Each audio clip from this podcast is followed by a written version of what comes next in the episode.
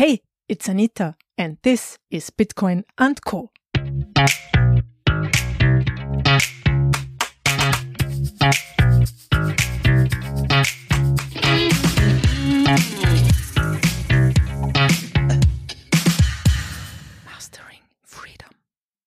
Hello, dear listener. Here I'm back again, another week, another episode of the Bitcoin and Co podcast. It's episode 82, and my guest today is Gloria Zhao. She's a Bitcoin core developer, former president of blockchain at Berkeley, and she will finish her computer science studies at the end of this year. We will discuss how blockchain and Bitcoin are seen by her fellow college students, why she chose to work on Bitcoin only and why and how she became a Bitcoin core developer instead of going into all of the other Silicon Valley stuff and blockchain things that are around. Gloria was introduced to me by Amiti Uttarwar, who is also a Bitcoin core developer. I have done an interview with her some months ago. It's episode number 62. If you're interested, that's anita.link forward slash 62. If you have a question, send me an email to hello at anitaposch.com or you can visit anita.link forward slash 82 where you will find an audio recorder to send me a message and you will also find the show notes for this episode there. And now a word from my sponsors and then enjoy the conversation. Shift Crypto and the BitBox02 hardware wallet. I did an interview with the inventor of the Bitbox and co-founder of Shift Crypto, Douglas Bakkum, recently. It's episode number 77. Tune in to hear about his intentions and the core values behind the production of the hardware wallet. To be financially independent, it's important to hold your own keys. Shift cares about making it easy for you to keep your Bitcoin safe. The Bitbox is Swiss made and makes it simple to store and use your coins. I especially like that they have a Bitcoin only edition too, and I can use the hardware wallet with my phone. Check out the BitBox02 at anita.link forward slash bitbox02. You will get a 10% discount if you use the code ANITA in the checkout. Local Bitcoins is one of the most trusted and the largest peer to peer Bitcoin trading platforms in the world. On Local Bitcoins, you can buy and sell your Bitcoin in an easy, fast, and secure way, always protected by escrow. Local Bitcoins allows you to trade directly with people like you, and you can choose any currency you prefer and find a safe payment method to complete your trade. Local Bitcoins also offers a web wallet, so you can trade and deposit and send out your Bitcoin all in one account. Go to www.localbitcoins.com to buy and sell Bitcoin. Not your keys, not your coins is one of the basic rules in Bitcoin. Therefore, I definitely recommend using a hardware wallet to store your Bitcoin. But if you have difficulties with the technical requirements and constant maintenance of hardware wallets, you can use the card wallet. The card wallet is a very simple and secure solution for long term storage of Bitcoin and Ethereum. No software updates needed, and it leaves no traces on the blockchain, which is good for your privacy. You can give it away as a gift or inheritance. You send Bitcoin to it, and all you have to do is to store it in a safe place.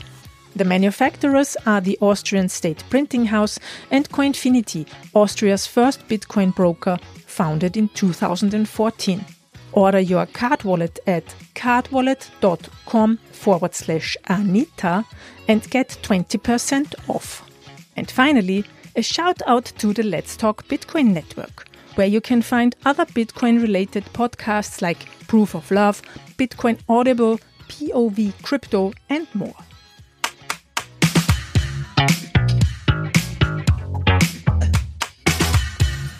Hello, Gloria. Welcome to the show and thanks for doing this interview with me. Thank you for having me. I'm so happy to be here. Yeah, I'm also happy that you're here. We have a common friend, Amiti Uttarwar. She was also a guest at the Bitcoin and Co podcast. It was episode 62. Amiti was so nice to introduce you to me, and now we are here doing this interview together. Yeah, Amiti's been great to me. Yeah, she's in general great, I think. Yeah, I agree.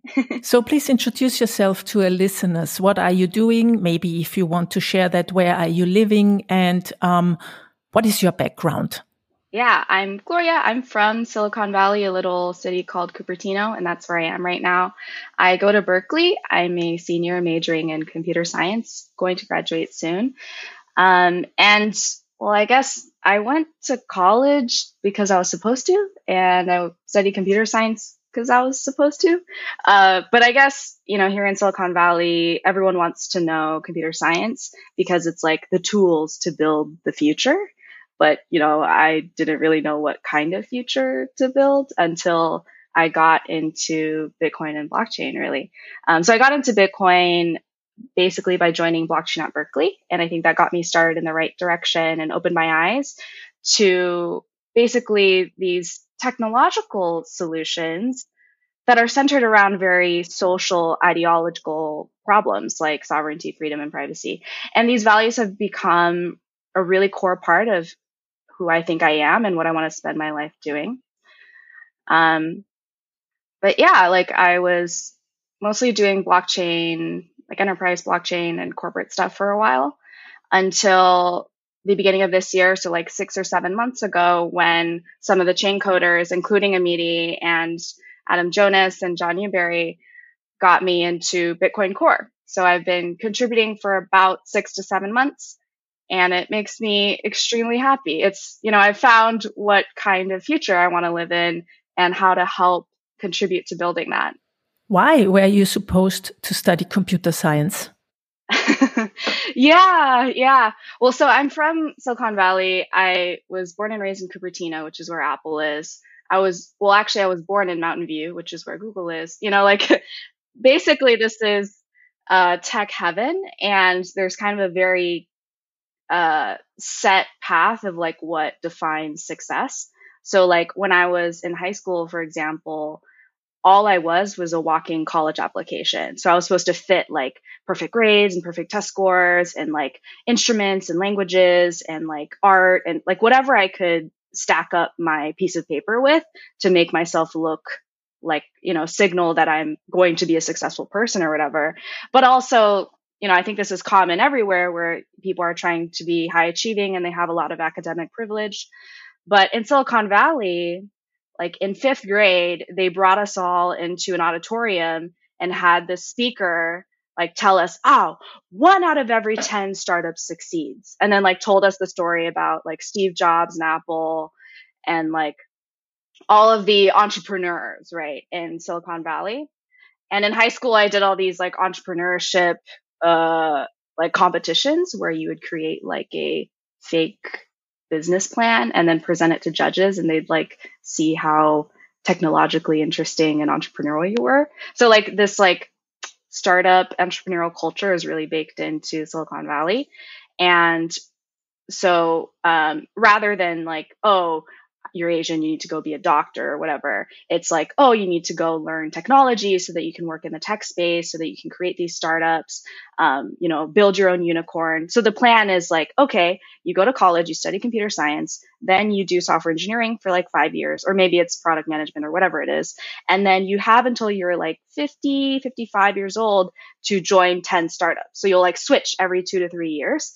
And then because one out of every 10 startups like succeeds, you're expected to like find your unicorn by the time you retire. And then, you know, if you have extra time, let's say you like hit it on your second try or, or, your first try even, then okay, now you can be a VC and help others like succeed and, you know, build this like Silicon Valley entrepreneurship dream. Um, but you know, like it's, it's mostly, uh, signaling and it's, it's not really for me now that I've come this far, but yeah, that was how I grew up. That was the story I was supposed to end up telling. Mm-hmm. Understand. Sounds a little bit like that there's a high social pressure and a little bit also like brainwashing because basically everybody wants to do or achieve the same. Yeah, yeah.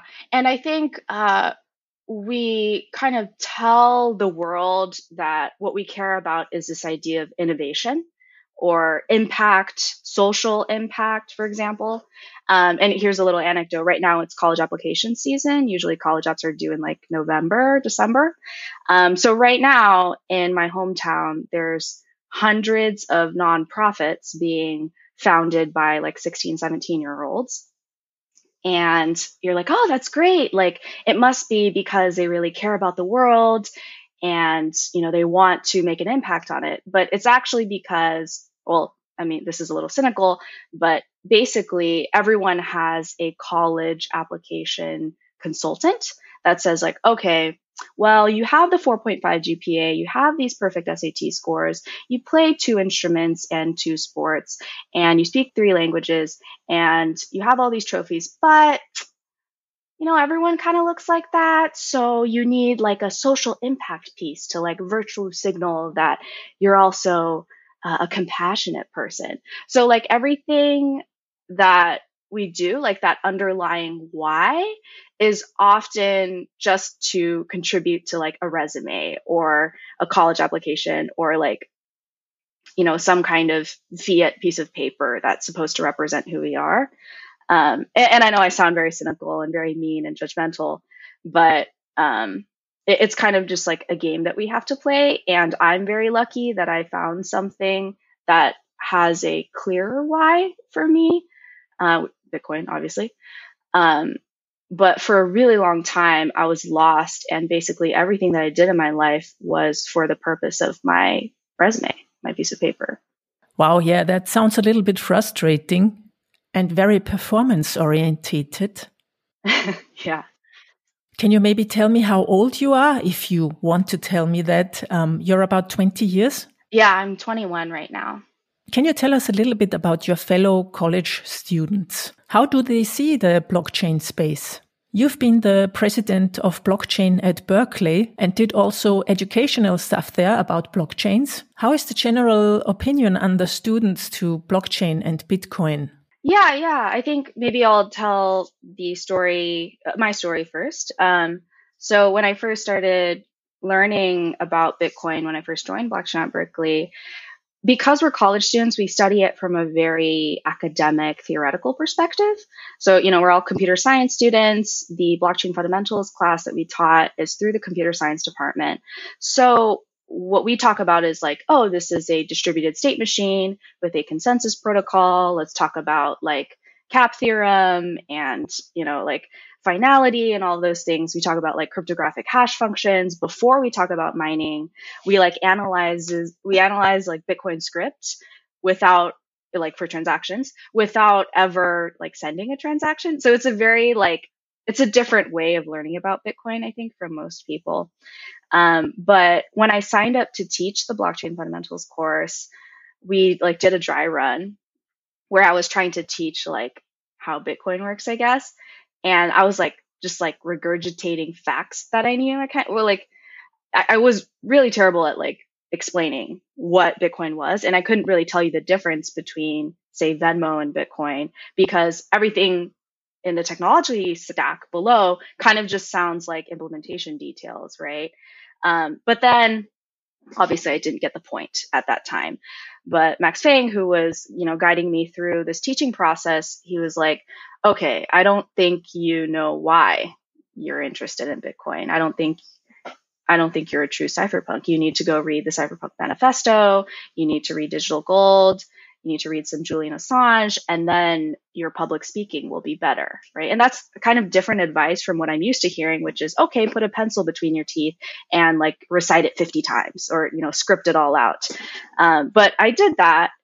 And I think that really opened my eyes because, I mean, I grew up really privileged and, you know, we should be thinking about social issues like sovereignty, like privacy. And, you know, Berkeley is Berkeley students tend to be very socially driven. Um, you know, not in the like hippie liberal sense. Of course, that's kind of, or we have that reputation as well. But, you know, we talk a lot about um, things that are different from just the financial bottom line, not just profit, right? We care about those things. And I was like, well, this piece of technology, like fundamentally, like has an opinion about how systems should be run, right? It's you know, a, lot of the questions that I couldn't answer in my first dry run of that lecture was like, okay, but is Bitcoin cheaper? Is it faster? Is it easier to use? Right? Like those are the kind of metrics that we use to evaluate things theoretically in computer science classes as well as in Silicon Valley.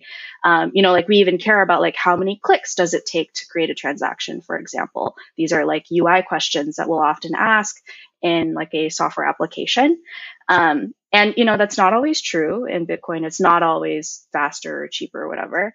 Um, but it is better in social ways, you know? And I think that caused me to just ch- update my bottom line of how I think about technology and how I think about how I want, what I want to contribute to in the world. Um, so that's my story. And that's kind of how I fell in love with, you know, Bitcoin and how I was able to answer that why question for myself for the very first time in my life. Um, but to be honest, I think in college, and this is true for me as well, obviously, like you come to college, your number one priority is usually graduate. Your second priority is usually graduate with a job. Um, and so, well, number three or m- number four maybe is okay, I want to go change the world. I want to build the future, all of those things, which are lovely. But they, you know, kind of take a back seat when you're like, oh my God, I have midterms next week. Oh my God, what if I don't get an internship or what if I can't graduate, right? I think those are, you know, naturally your higher priorities. Um, so, so for blockchain at Berkeley, I was present for about two years and we have an application round every beginning of the semester. Um, and we've always tried really hard to try to pinpoint what we can do to get more students interested in applying to blockchain at Berkeley. And, you know, we've run all the numbers and like looked at the analytics, like put analytics on our like website and all our social media platforms and stuff. But the bottom line, by far, the number one metric for how many students apply is extremely tightly correlated with the price of Bitcoin. Um, so in early 2018, when Bitcoin, you know, skyrocketed to $20,000, we had, you know, we were aware that more people would be interested because, you know, the info sessions, like people were lining up outside the door and there was no like sitting room. We had a 2000 word essay on our application and 500 people wrote essays to apply to blockchain at Berkeley. And that was really shocking. But more so is they all had really compelling reasons for why they were interested in blockchain. You know, like I said, Berkeley students are very socially driven. We all have a laundry list of like things that are wrong with this world. You're like, Bitcoin fixes this, right? But, you know, like in general, we were like, oh, there's all these social impact blockchain use cases. What if we can build systems that kind of emulate this model, this trustless model that Bitcoin has, and like apply that in situ in other situations other than money? So, you know, this is kind of getting into more the consulting like area. Yeah, people had really good, compelling reasons, but not six months later, like the price plummeted back down to, I don't know, like 5,000 or even lower. I don't, I don't remember. But when that happened, like everyone bailed. Like we just lost like all our members. Um, I had a lot of friends that were like, why are you still doing blockchain? Like, nobody cares about that anymore. It's all about self driving cars. Um, and I think I was getting labeled in a way that I didn't really like because when we say blockchain, we're thinking cypherpunk, we're thinking preserving privacy, um, giving sovereignty back to the individual, right? But what a lot of people see blockchain as now is like this hype thing. It's full of scams and ICOs and like shills and all those things. Um, and so crypto winter like hits pretty hard because um, you know students want to get a job after they graduate. They want to secure a future. They don't have like a 10 years worth of experience or expertise in something that allows them to say, hey, I'll be safe. You know, I can continue work. There's no such thing as job security if you've never had a job before, right? Um, so I think all the students, they do believe in many of the same values, but beggars can't be choosers. And so the person who taught me like ECDSA now works at Facebook. The person who first introduced me to Chaincode now works at Google. And it makes me really sad, but you know, it's I can understand not feeling safe going into a field that has so much uncertainty. Yeah, that's one thing. And on the other hand, like you say, you need a job. There's a time in life where you need to make money in one or the other way. Crypto Winter then also shows who really believes and who has really understood blockchain and Bitcoin. And I think people who have really understood blockchain tend to go into Bitcoin and say BTC is actually the only thing that is interesting to me at the moment. I mean, I know there are a lot of very clever people also working on things like tokenization and other kinds of blockchain projects. And hopefully something really good comes out of it. But I think the most developed blockchain is basically the Bitcoin blockchain. And it makes the most sense. Was this kind of thought maybe also a reason for you to choose Bitcoin over other blockchain projects? Yeah, it was. And I did work with a lot of other blockchain projects. Um, I wouldn't say that they're not worthwhile or they're you know not going in the right direction but ultimately for me that why piece is what drives me. Like it's why I wake up in the morning because I want to live in a world where I can be a sovereign individual. And, you know, the incentive alignment with these projects weren't exactly what I believed in. So, for example, in Silicon Valley, you start a new blockchain project, the first question is always, what's the profit model? Um, and a lot of times it'd be a very technically interesting project, of course, but they say, oh, you know, our profit model is we have a lot of the underlying token or we run a lot of the validators so we you know receive a lot of the underlying token as well and this incentivizes us to you know work on the underlying protocol. But for me you know that i don't really believe in that right? Because it's a form of centralization it's a form of trust in that sense and you know, you could say it's a necessary evil that you have to have a profit model, you have to have a way to earn money. But I'm, you know, like it's just, it's, it like dilutes the why for me. And then the second issue that I have is often the security slash trust model. So a lot of times in Silicon Valley, the narrative is very often, okay, Bitcoin is cool, but it's old and slow and doesn't scale and, you know, is bad for the environment. So we need to raise $50 million so that we can build this better one that's more scalable and is faster and like solves all of those problems. Um, and typically, you know, it's, it's not, you don't just say, ah, it scales, right? Typically, what they're doing is they're introducing a different trust model. So, for example, like, oh, we have a foundation run by people who are like in charge of overseeing the research and development of this project. Um, and like, or it's like, oh, we are, um, we're it's not going to be completely open. You know, you have to send a, a, request to the foundation in order to become a node operator, for example. And these are introducing like barriers to access.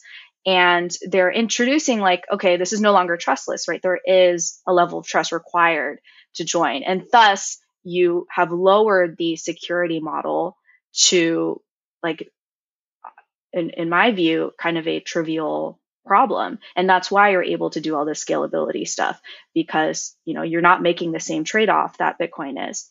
And, you know, I'm not saying that there's no room for trust in systems. Like, you know, we're all people, we have communities and, you know, relationships with people that we trust. Um, and that's what a lot of DeFi and finance tries to model is risk and trust and such. Um, and so it's not that there's no room for that, but for me personally, my ideologies align with the security model and the uh, community of, of Bitcoin. Can you tell us a little bit more about that, please? I mean, what is so interesting for you in the community aspect?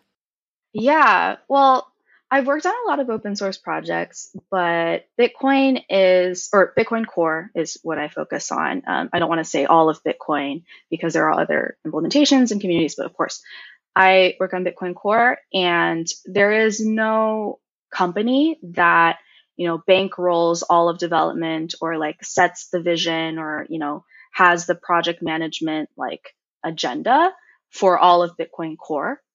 And you know, you could say that, okay, without a profit model, this might not be as sustainable, but, you know, this is what we, we believe in. Um, and what I really appreciate is, in, in this case, it's not only open source, but everyone in Bitcoin Core just does whatever they want. And what that means is they're doing what they believe makes Bitcoin Core better. And they're all aligned on this same um, ideological. I don't want to speak for everyone, of course, but the bottom line is does this make Bitcoin Core better?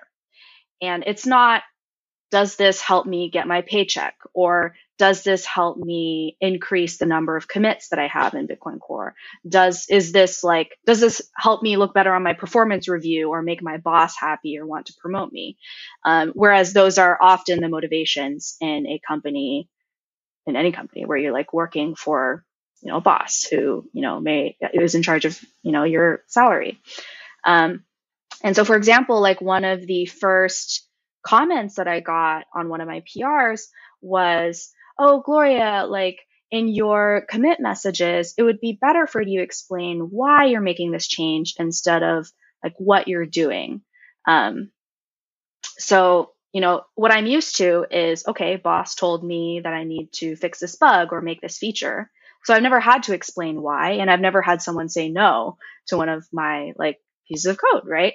And so this was a very new exercise for me. But now it's like again going back to that why piece, it's like now that I always know why I'm doing something, it's like life is so clear. You know, there's like this north star that I'm following.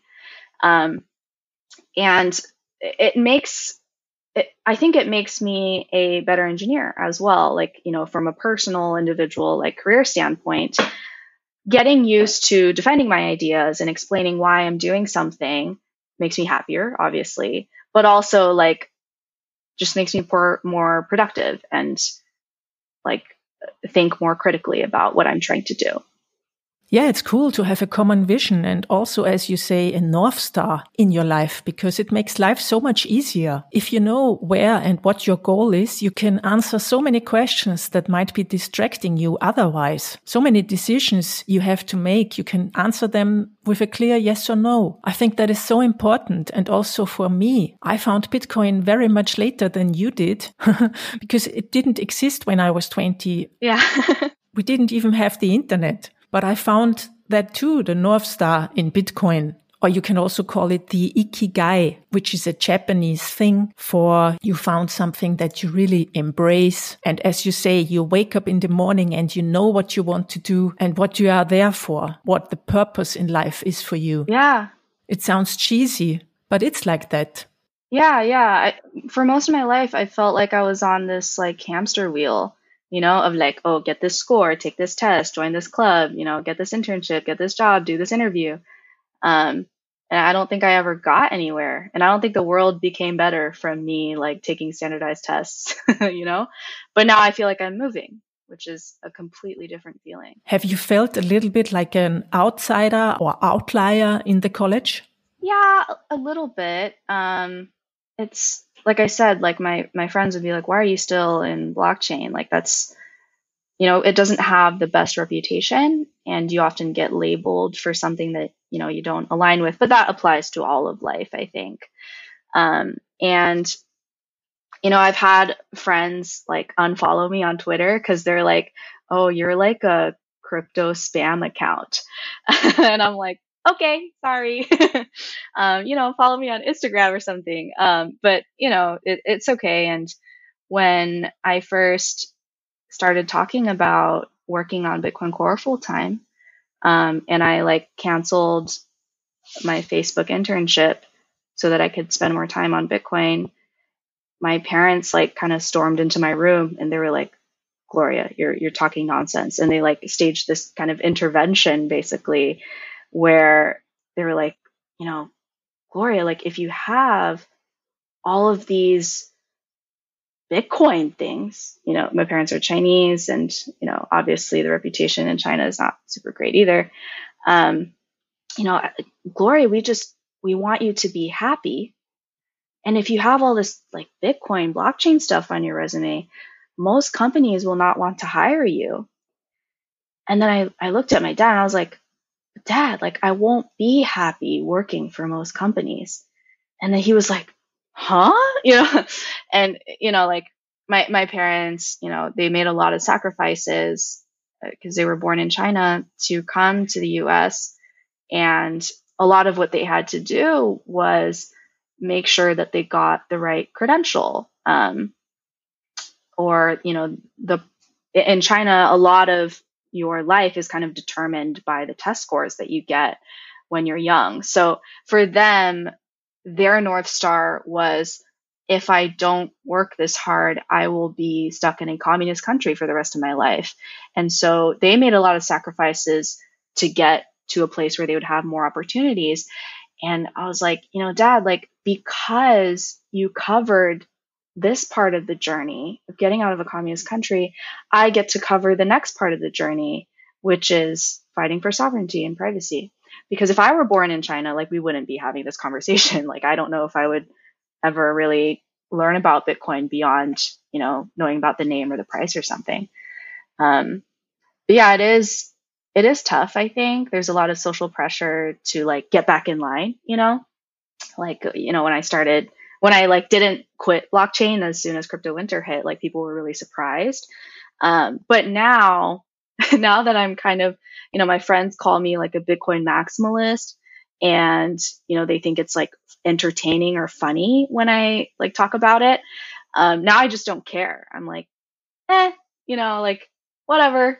So they just think I'm the lost cause and they don't try to push me back into like where I'm supposed to be or whatever anymore. So, but great that your parents let you do it and did not intervene anymore. Or do they still say you shouldn't do it? I think they're coming around. I think me talking about why I'm so happy and that, you know, this is the next step of their journey, which gave me a really huge leg up, um, allowing me to pursue these different things. I think they understand that. Um, and you know, they just want me to be happy. And, you know, I figured out what makes me happy and hopefully they understand. That's great that they say it's important that you're happy. Not everybody has parents like that. Yeah.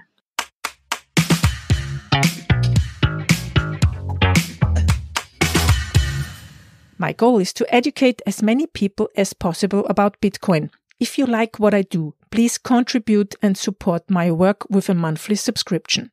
You will get bonus content, early access, and ad free podcast episodes. If you prefer, you can also donate Bitcoin or Lightning. Visit anita.link forward slash P for more information. If you can't afford or have other priorities, I understand. You can also support the show. For instance, write a recommendation on Apple Podcasts. You can do that even if you do not have an iPhone. Go to Apple Podcasts, search for Anita Posch, scroll down to reviews, click on write a review and write a few words. That's it. Thank you.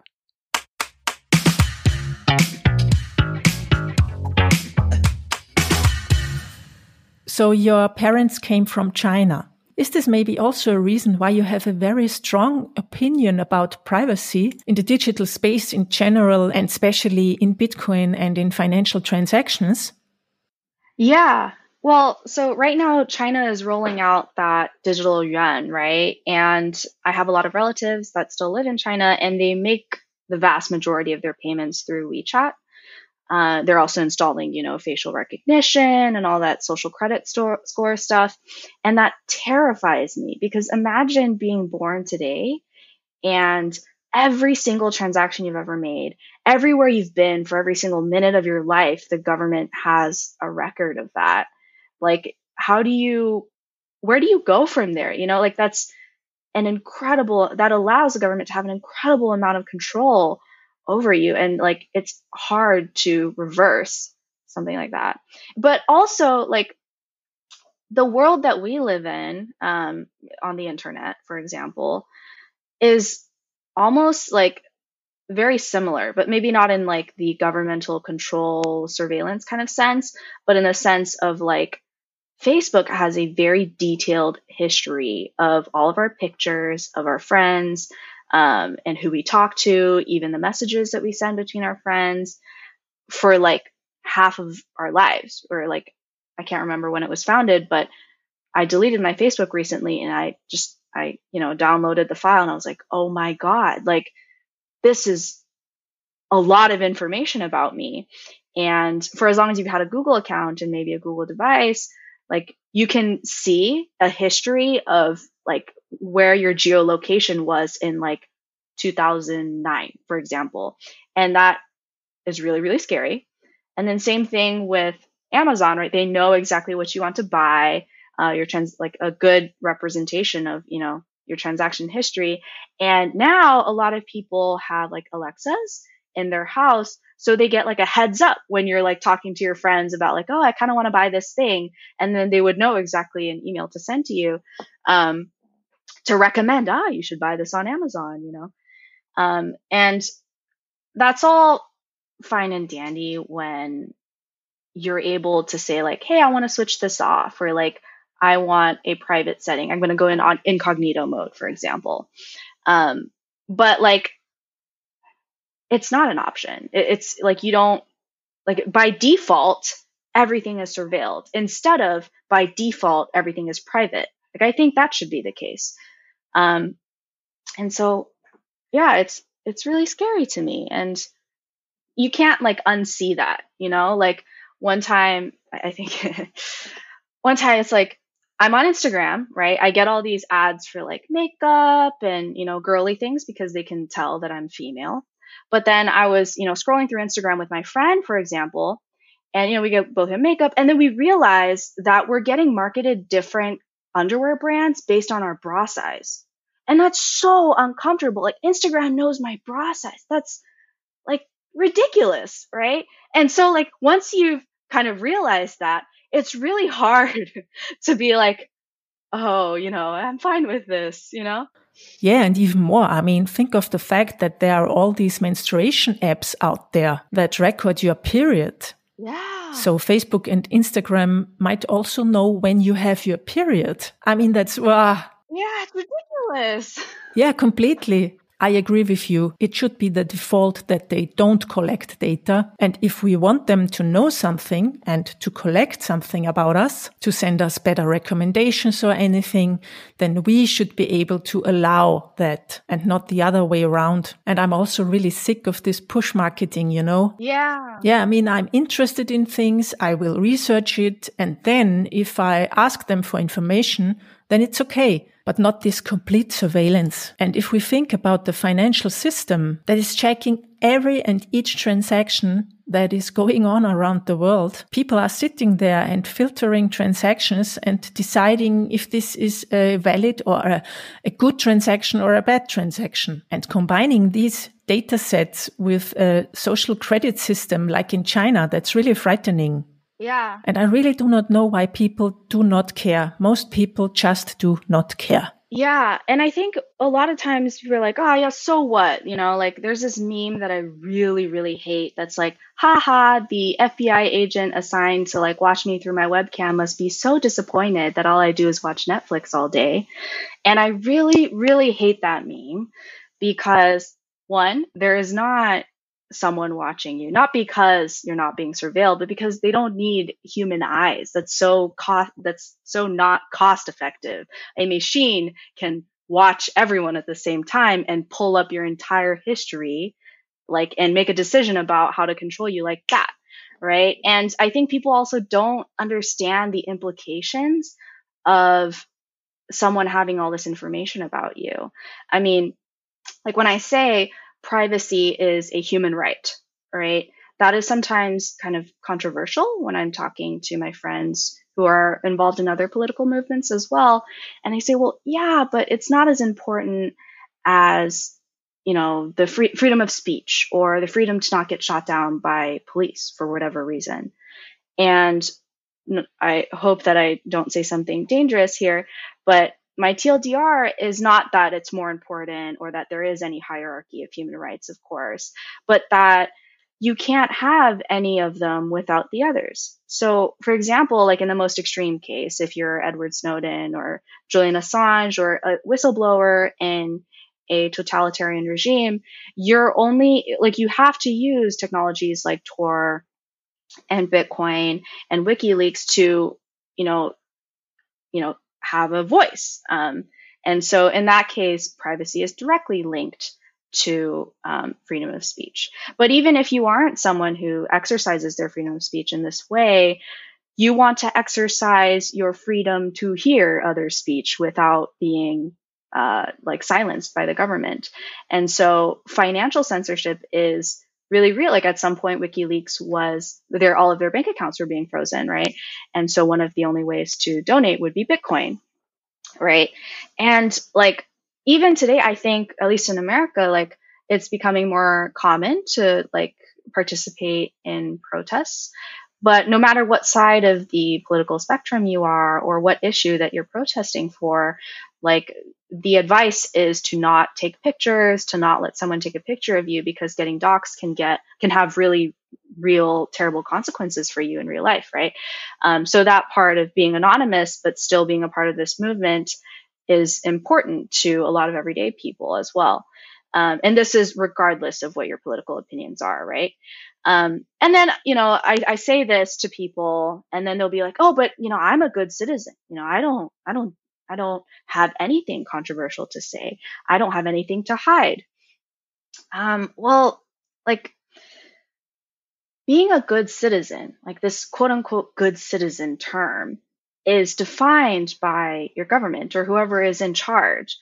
And the more information they have about you, such as maybe every single transaction that you've ever made or everything you've ever said to someone on the internet, um, like the more co- information they have about you, the more they're able to control you and restrict that definition of what a good citizen is. Very well said. I couldn't say it better. You never know. I mean, as you say, governments change. We in Austria, we have a dark history. I can very well remember the stories that my grandparents told me about the Nazis when they came into power here in 1938 and how their Jewish friend warned them to not come into her shop again because otherwise the Nazis might be sent them to prison or something like that. So these situations change so fast. And I can remember my grandmother also told me the story about how they were listening to BBC radio about uh, how the war is, is going on and what is happening outside of Austria and Germany.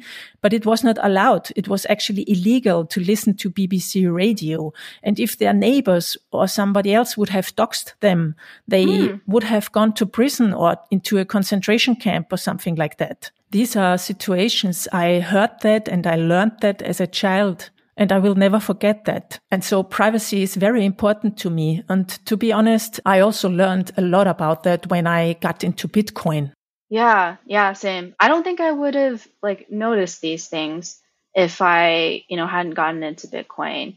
Because like for example, in in college, going back to that question of what it's what it's like to be in college, the holy grail for a lot of people is to work on ads at Google or Facebook. And that sounds insane to us is like, oh, you want to build your own cages? Um, but you know, like the idea is like, oh, th- this is like machine learning, it's data science, and data science is all about the data, and Google and Facebook have the best data. Um, and so if you are interested in kind of very technical, interesting topics like machine learning, um, like that is the holy grail and that makes sense. Um, but I often talk to them and I'm like, wait, but like you're a computer science student. You're not non technical. Like y- you know how these things work. But like, how are you still okay with this? And then they're like, oh, I have not thought about this before. And then they say, like, oh, but this is just the way things are. And they often think that privacy is too hard. Like, oh, I have to trade off, like, I, I won't be able to have a social media account. I won't be able to talk to my friends. Or, like, I won't, I'll have to live off the grid. I won't be able to use, like, credit cards, for example. But, you know, that's not the case. And I'll be like, well, in Bitcoin, privacy is the default. You know, like let's download Keybase or Signal or something and let's talk using an enter encrypted chat app. It's pretty much the same user experience. And then they're like, oh, I didn't know that this was an option. I'm like, yeah, because by default, there's no privacy. Yeah, exactly. And now let's get back a little bit to the question what got you into becoming a Bitcoin core developer? How did this work out? I have been studying computer science for a while, so I think I did have a good foundation, but I didn't I didn't know that you could work on Bitcoin Core until like very recently. Um, so last year, I was kind of feeling really disenchanted with blockchain uh, and Bitcoin in general. You know, so I was kind of I was kind of thinking of just you know taking the Google job or the Facebook job, you know, and yeah, I was lost. I was I didn't know what I wanted to do or why I wanted to do anything. And I got an email from Adam Jonas at Chaincode, and he said, "Hey Gloria, like you applied to the Chaincode residency last year. Um, we'd like to see you apply again." And I was like, you know, I'm not really sure. Like I, I don't really know why I'm in blockchain anymore. You know, like I've been disappointed over and over again by all these blockchain projects. Uh, like every year is supposed to be the year where we move away from proof of concepts and like actually deliver on the products that all those ICOs like promise to build. And it just never happens. So I was like, you know, I, I don't really know, Jonas. I'm, I'm not that interested. And he says, okay, okay. Um, if you're going to be at the Stanford Blockchain Conference, would you be interested in meeting a couple Bitcoiners?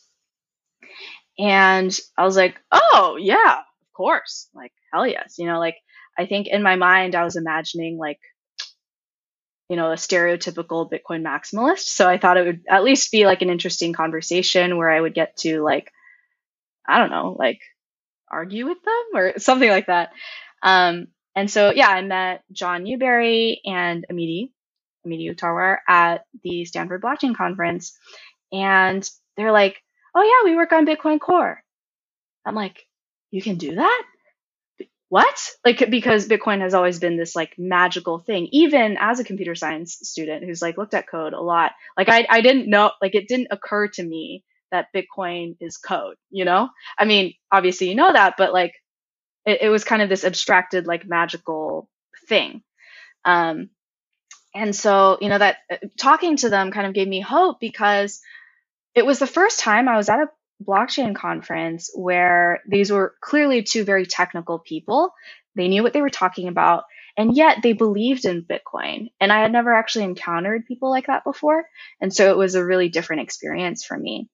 And Amiti said, like, you know, you're a computer science student, like Bitcoin is code, like you can you can download the repo and like look at it. And, you know, like the barrier there is not a technological one, it's a psychological one where I was like, okay, I don't think I can, but I'll try. And so my journey into Bitcoin Core, a lot of it was like reviewing PRs, uh, joining the PR review, club, um, talking about uh, code with Amiti. Like she, we we'd have like a uh, a shared session where we could look at code together, and she kind of give me like a guided tour of like a certain piece of the code. Uh, and, in a way, like reviewing PRs is also kind of like that. It's like a guided tour through like some functionality of Bitcoin Core. And more and more, I started to realize like all of those things that I learned in class, you know, file systems and operating systems and like very primitive, like how does how do these computers work? How do you control synchronization? Like cryptography even? Like i had learned a lot of math to understand cryptography but like I had never understood why I was learning all of these concepts other than, oh, I need to do something hard and get a good grade so that I can look smart on my resume. Right? But all of these concepts were like coming together in a really beautiful way that like is designed for a social goal that I personally really care about. And so it was like all of it kind of like perfectly lined up in my head where I was like, this is where I want to be. Like all of like I mean, this sounds really cheesy, but it's like my whole life has led up to this. Like it must be destiny. Like it's like falling in love, you know? And I yeah, I, I fell in love with Bitcoin. That's that's what happened essentially. And so yeah, I don't I don't look back anymore. You know, this is what I want to do. Yeah, I completely understand that. I also fell in love with Bitcoin. Are you doing the developing or the coding work on the side? Because as far as I understand, you are graduating at the end of 2020. Yeah, yeah. So yeah, over the summer it was like my side gig. So um you asked me earlier if I was an early riser and it's kind of a habit I picked up over the summer because I wanted a good chunk of time to work on Bitcoin stuff every day, but I wanted it to be when I had the most energy in the morning.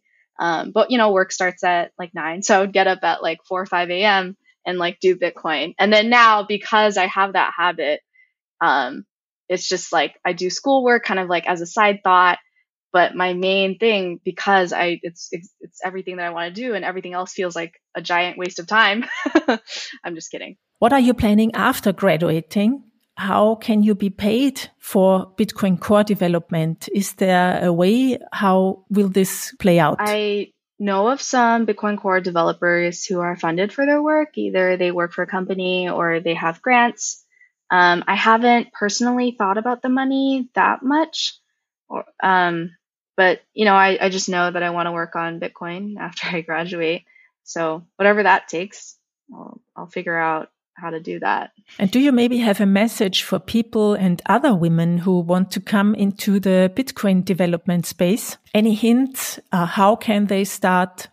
Yeah, my first thing would be to not assume that you can't do something until you've tried to do it and failed.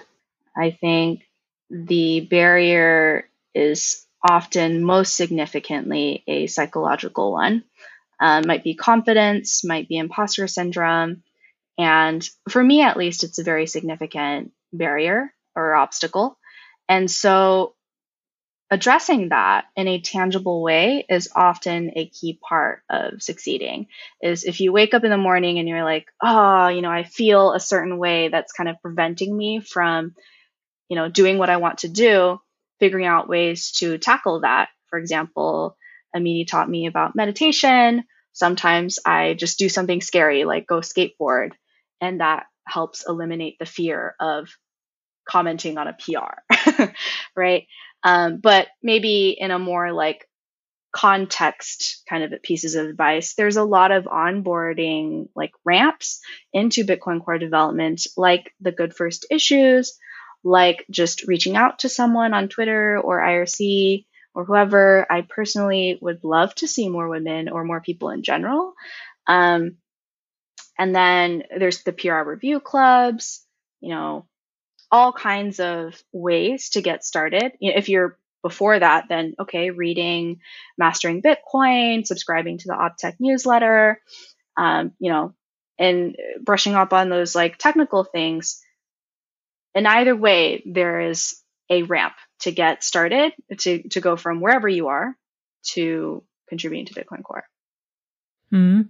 I think an interesting thing about learning about Bitcoin is it doesn't follow a strict curriculum in that way. So you um, approaching Bitcoin from different perspectives and you really, yeah, like many people say, you fall into this rabbit hole and then you are digging deeper on the one uh, aspect and then on the next, on the technology, on the economic side, on the mathematical side, on the, the code side and something like that. And then you learn more and more about it, but it's not like linear learning and it's not like in school.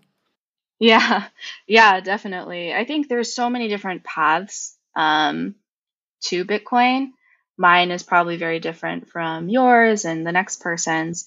Um, but for me, one thing that kind of caused me to get lost is, and I sound like a broken record now, is just not knowing what the purpose is. So, like, there's millions of blockchain projects, DeFi projects, you know, Ethereum dApps that exist. There's so many things that are commanding attention and they all look shiny and interesting and cool. And they're, I'm sure a lot of them are, but finding focus is really difficult. And for me, it was the why piece, right? So if, you know, you're not sure why you're getting into Bitcoin, it's like, okay, go read 1984 or watch some Black Mirror. Or for me, like my favorite movie is Fight Club because it makes me angry at the world and like want to do something about it. Um, and then once you've answered that question, then you're ready for, you know, whatever it takes to tackle those issues that you care about, I think. Yeah, I think it helps if people look at their own personal values. Yeah. To know themselves better and what their real interests are. And I think then you'll find out if you're interested in the basic philosophy behind Bitcoin or not. Yeah. So, do you have any recommendations for our listeners to get to know more about Bitcoin, books, websites, videos, or maybe things for developers? Yeah, yeah. Um, so for the why piece, I did mention like more personal ones, but I I do think everyone should read and or memorize the Cypherpunk Manifesto. um, like sovereign individual, permanent record, these are all like good um, ideological pieces that help set the tone. But content wise, again, I like mastering Bitcoin. We used to have this textbook. Uh, it's, it's, we called it the Princeton textbook. It was it was like Bitcoin and cryptocurrencies technologies or something like that. Um, that was a really good technical introduction. Um, Chaincode has a GitHub page with curriculum, um, and they also have a study groups repository that has a lot of really focused material that I don't think I would have found if I just like Googled terms. Um, so I would recommend the Chaincode Labs GitHub. um, yeah, I think that would be a good list to start. Okay, great, great. I will put all of this into the show notes for this episode. We're coming to an end soon. My closing questions First one is what do most people overlook when they talk about Bitcoin or what is missing in the public discourse about Bitcoin? I think there's a lot of people who are interested in Bitcoin and, you know, which, whichever reason that you're interested is fine or how you contribute is fine. But I think a lot of times the language that is used is kind of convert your US dollars or whatever fiat currency to Bitcoin now so that you can convert it back to more US dollars or currency later. And I think that's really missing the point. Um, we want Bitcoin so that we can use it, not so that we can, you know, like sell it for more fiat. You know, like we're, we want this option. Like Bitcoin is better Maybe not in all ways right now, but in some ways, depending on what your bottom line is.